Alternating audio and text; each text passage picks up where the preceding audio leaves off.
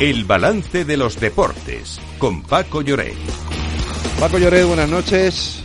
Hola Federico, saludos, muy buenas. Sorpresa en el Metropolitano, Lorena. ¿No? Eh, en fin, habrá que esperar partido de vuelta, pero sorpresa, ¿no?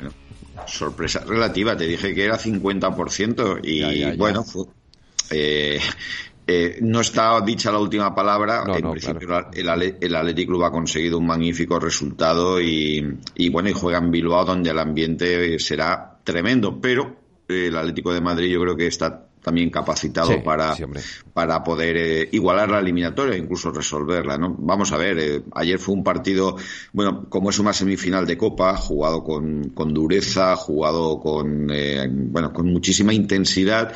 El Athletic Club empezó muy mal, el Atlético de Madrid fue muy superior, pero luego se fue rehaciendo y a mí me gustó. Me gustó cómo jugó, cómo planteó el partido Valverde que además jugó muy bien sus cartas en la segunda parte, introdujo cambios porque sabía que el Atlético de Madrid iba a dominar buscando el empate y luego pues hubo polémica, pero creo que en este caso las jugadas están bien resueltas. El penalti a favor del equipo bilbaíno es incuestionable y el que había a favor del Atlético de Madrid, que también era penalti, eh, fue anulado por fuera de juego.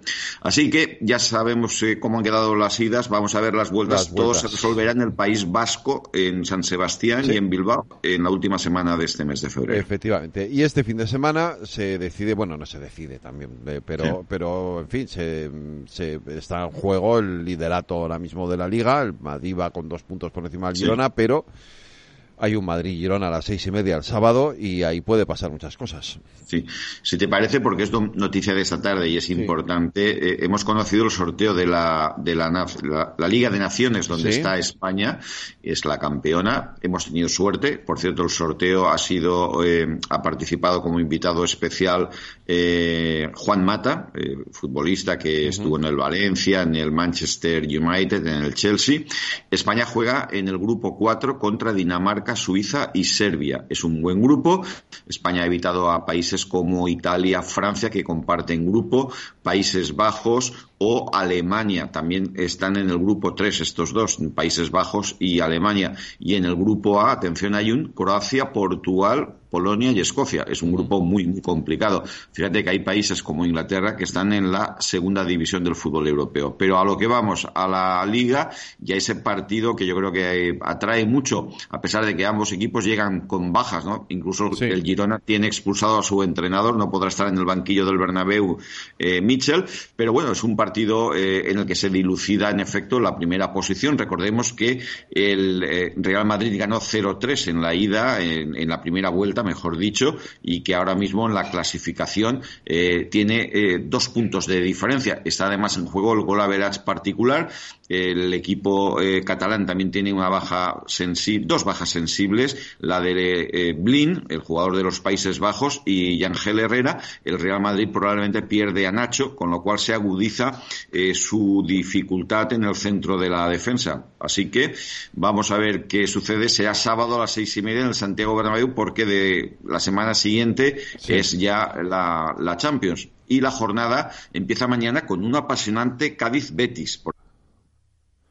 Está carburando al menos muy bien en defensa y el Betis, eh, bueno, irregular. Y destaco de la jornada, pues mira, hay un eh, Real Sociedad Osasuna el sábado, también hay un eh, Las Palmas Valencia para cerrar la jornada del sábado y un Sevilla Atlético de Madrid junto con el Barça Granada el domingo, como partidos Oye, eh, contamos también que Miguel Ángel Gil ha entrado a formar parte del Comité Ejecutivo de la UEFA, Lorena. Sí, y se convierte así en el único español en el gobierno de la UEFA. Esta decisión ya se dio a conocer en septiembre y hoy se ha ratificado. De esta forma acompañará a su presidente, a Nasser Al-Khelaifi, en el máximo organismo de la UEFA. Gil Marín ha celebrado este nombramiento y ha declarado su satisfacción por poder representar primero al Atlético de Madrid y luego al fútbol español. Y también hoy Alexander Zeferin ha anunciado que no se va a presentar a las elecciones de 2027 una vez termine su mandato.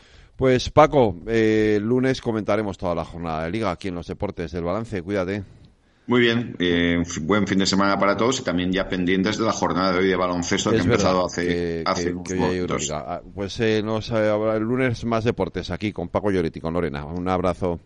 Igualmente.